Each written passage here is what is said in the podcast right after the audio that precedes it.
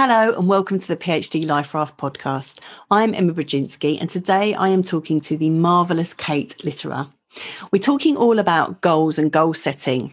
And Kate talks about what she calls the slow productivity approach and the importance of checking in with your body and setting intention. And we also get on to discussing revolutionary plans. So I do hope that you enjoy the episode.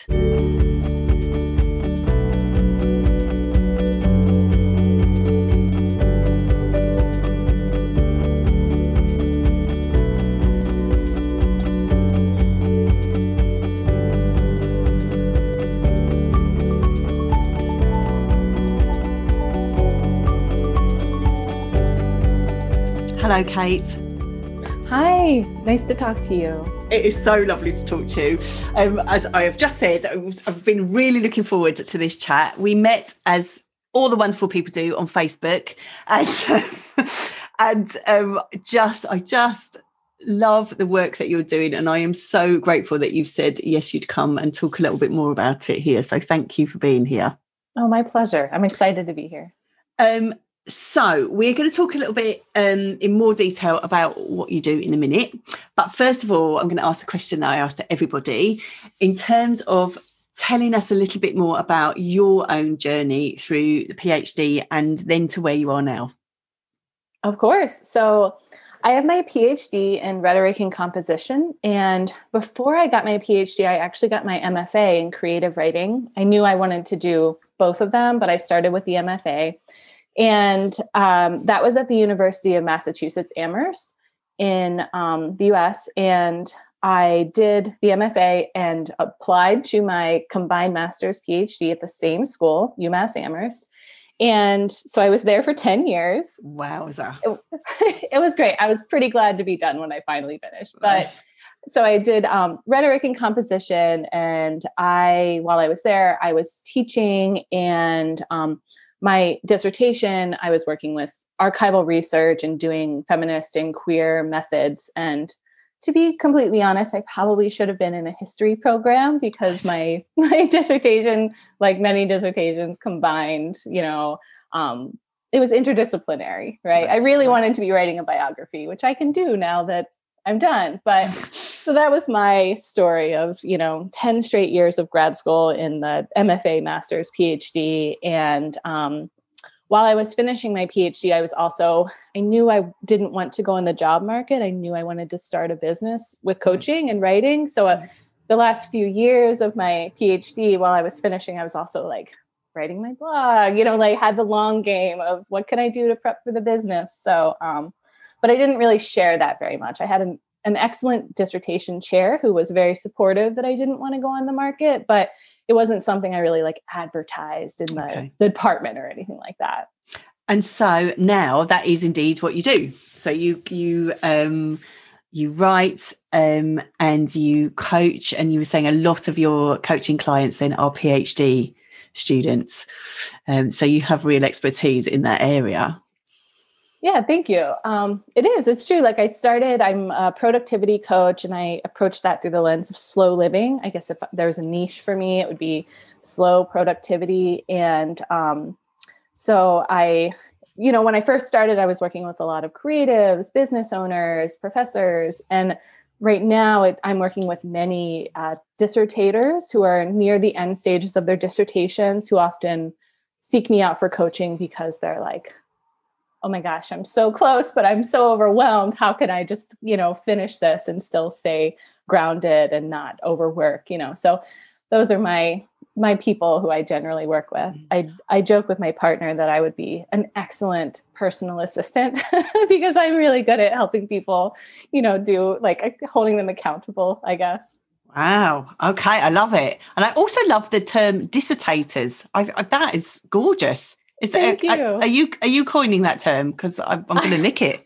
I love it. please feel free to use it. I'm not sure if it's a real word, but it's it's what I use a lot. I love it. Dissertators. So then, with your dissertators, Um, you work on lots of different things, I know, but today we decided what we're going to talk about is goal setting because there is a whole lot of stuff out there about goals, setting goals, meeting goals. What does that mean? Um, it can be really anxiety provoking for people, actually.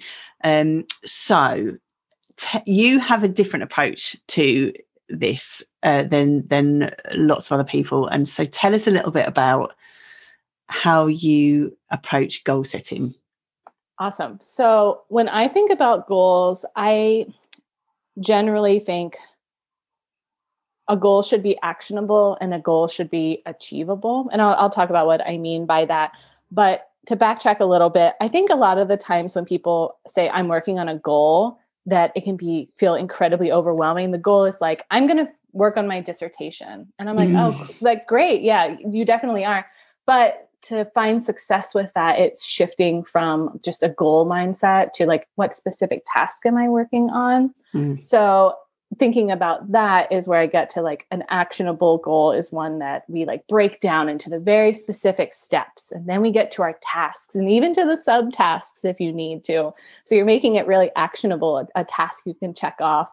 And then also thinking about an achievable goal. And this is where each person has a set of personal resources they're bringing to each work session, not like in general, but each work session, you have a set amount of time, you have a level of energy, a level of focus, a level of, you know, physical comfort. So you should shift your your goal or which task you're going to work on in your work session depending on what feels actionable and achievable at the time. Mm-hmm. So that's that's how I I encourage people to think about goals where it's like okay it's not like this large project or this place you want to get to that's your goal. But the thing you're specifically checking off your to-do list that should be like an individual task or even like a subtask is like not i'm going to revise my dissertation chapter but i'm going to focus on this one analysis section.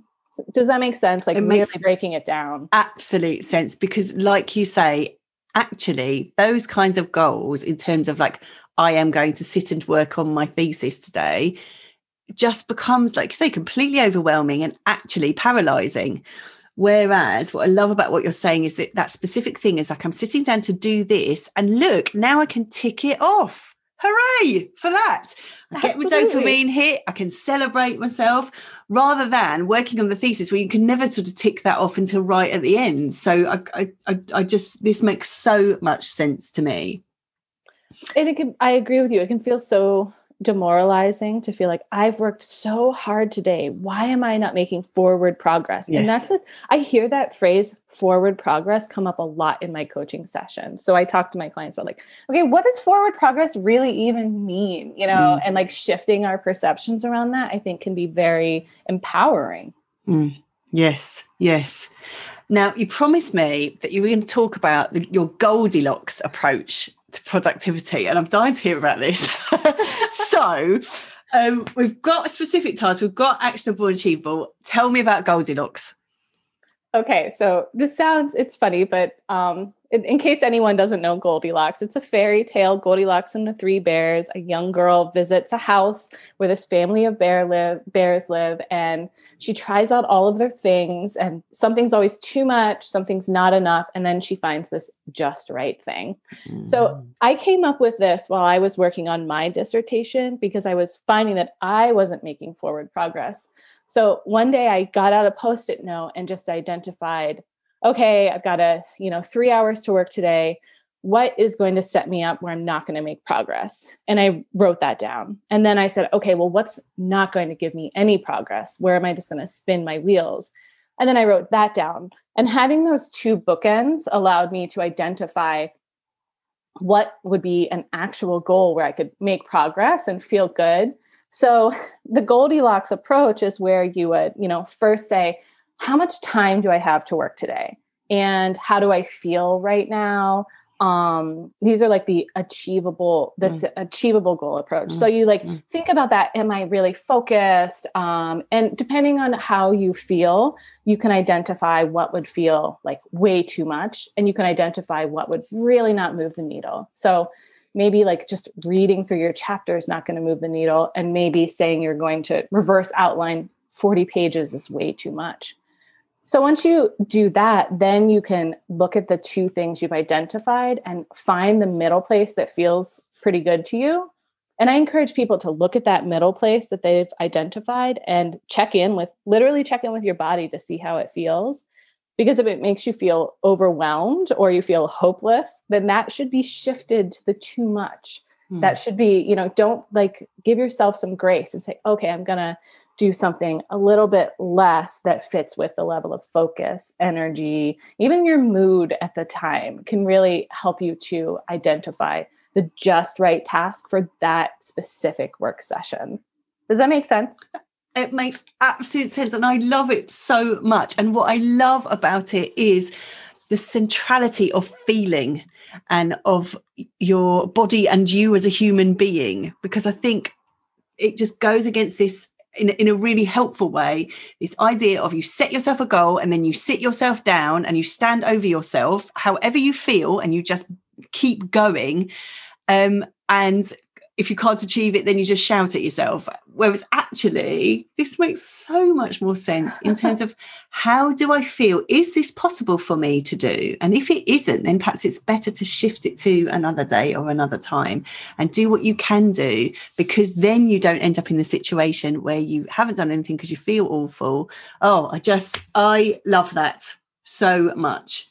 And I'm so pleased. Yeah. And you will make progress that way. Like you say, you will make progress that way in a way that you won't just by pushing yourself on, because pushing yourself on, as we all know, just then leads to a burnout.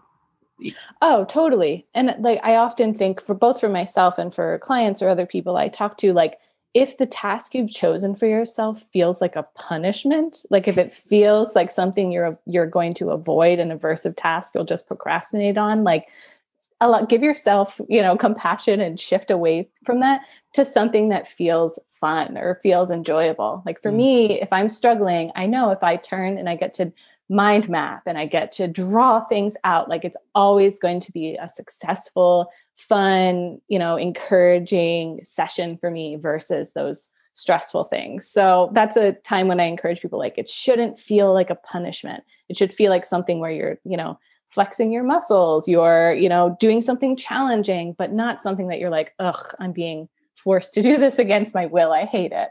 that makes sense too. Makes absolute sense. And I, and I love that kind of encouragement to check in with your body because you will you will know that. Some people might be going, well, how do I know if it is or not? You will know that at the kind of gut level and you will have that feeling of either expansion into something and excitement or contraction and this is not for me. And just yeah follow that because you, you can't cheat it. You can't, you can't cheat it. Um or and you can push yourself but only for so long that it it's not sustainable and especially not over a phd it isn't sustainable. Oh absolutely. Oh i i love this. So goldilocks is is the girl for this. Um i love it. I love it um so we've got um, in terms of being uh, productive, we've got actionable, achievable, we've got Goldilocks. Anything else to say about this, these goal setting and productivity? Yeah, one thing too that I'd love to say is thinking about goals versus intentions. I know in like thinking of intentions might feel a little woo for some people. I'm very woo, so I love I love the woo. Bring on the woo. Come on. Okay, Bring wonderful.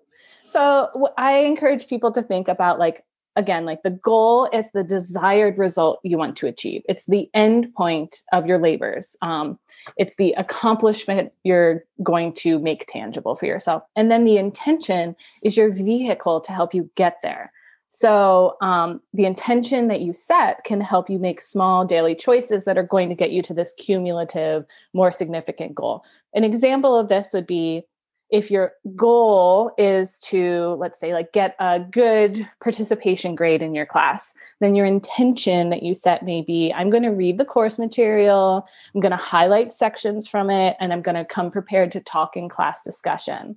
So the intention is like the repeated actions you do to help you achieve your goal. Or another one i, I uh, encourage people to think of if your goal is to protect downtime or blank space in your day try to set an intention if people offer you an opportunity to say, Oh, I have to check my calendar. I'm going to get back to you. and then you give yourself that space to really Mm. consider whether or not you want to take on that new opportunity or go to that party or I don't know, like whatever other opportunity that would take up your time and your labor and your energy and your focus. So those are two two things to two examples to think about how you can set an intention and remember that intention every day. You can even literally write it on a post-it and put it Mm. on your computer screen. I love the post-it method as a way to develop habits. Um, but that's that's another thing to think about to achieve your goals. Set daily intentions you can practice.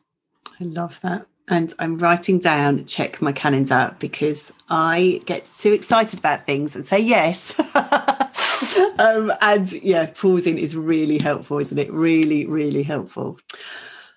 So much good stuff in there. And I know, Kate, that you've written a book too around this area. So um, people could find out more information there, presumably that you can, we'll put the links in the in the show notes to that. Oh yeah, yeah. I recently um, published a book. It's called "Tend to It: A Holistic Guide to Intentional Productivity," and it's sort of like a guidebook meets workbook. Has 21 different exercises in it. So exercises are similar to this. For example, there's an exercise to walk you through doing the Goldilocks approach to productivity, things like that. And um, so you know, I try in the book to think about like uh, productivity as a political thing as well. You know, when we push back against like a workaholic cult- a culture where workaholism is encouraged or expected, which I think sometimes graduate school can encourage and expect workaholism from us, where we even just doing the bare minimum does not get us things like awards or fellowships, you know, stuff. So, so sometimes workaholism. I mean, I think my my experience is it, it is endemic. Actually, that Yeah. it is endemic, and I yes, absolutely. I and I I I, I really agree with that in terms of this kind of it is is a political statement it's a radical statement to and we need to shift this culture we really really do so um absolutely with you on that yeah nice. um so now i'm going to ask the unfair question about um, can you give us a, a top tip around productivity?